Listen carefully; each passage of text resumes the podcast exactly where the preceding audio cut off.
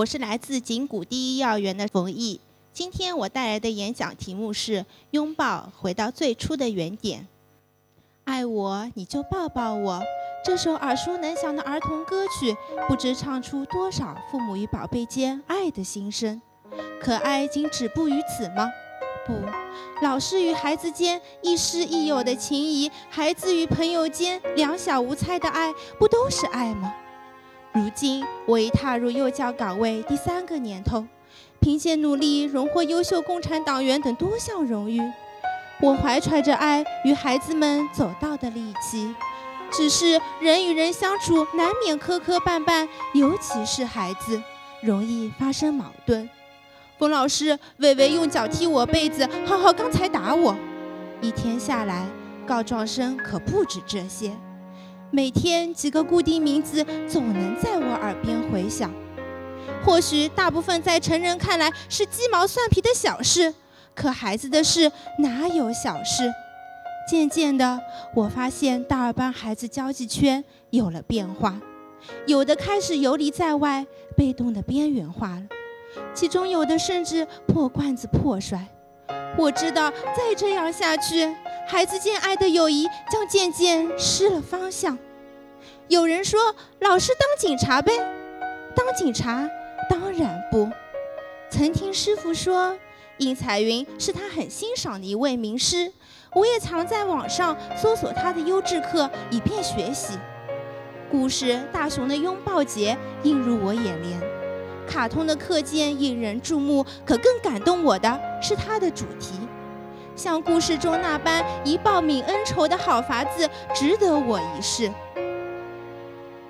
大熊做了对不起朋友的事，朋友才不和他拥抱的。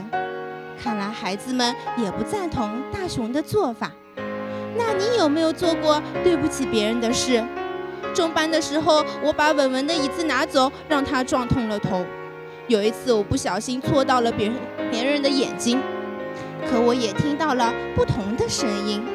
我好像从来没有做过对不起别人的事，从来没有，即便是我也不敢保证。那别人有没有做过对不起你的事呢？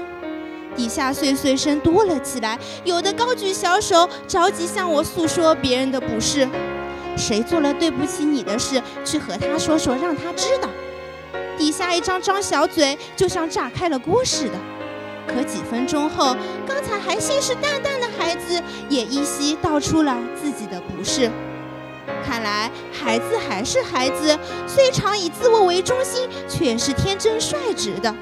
当从同伴的口中得知自己的不是时，勇敢承认之余，也开始像大熊那样觉得很不好意思。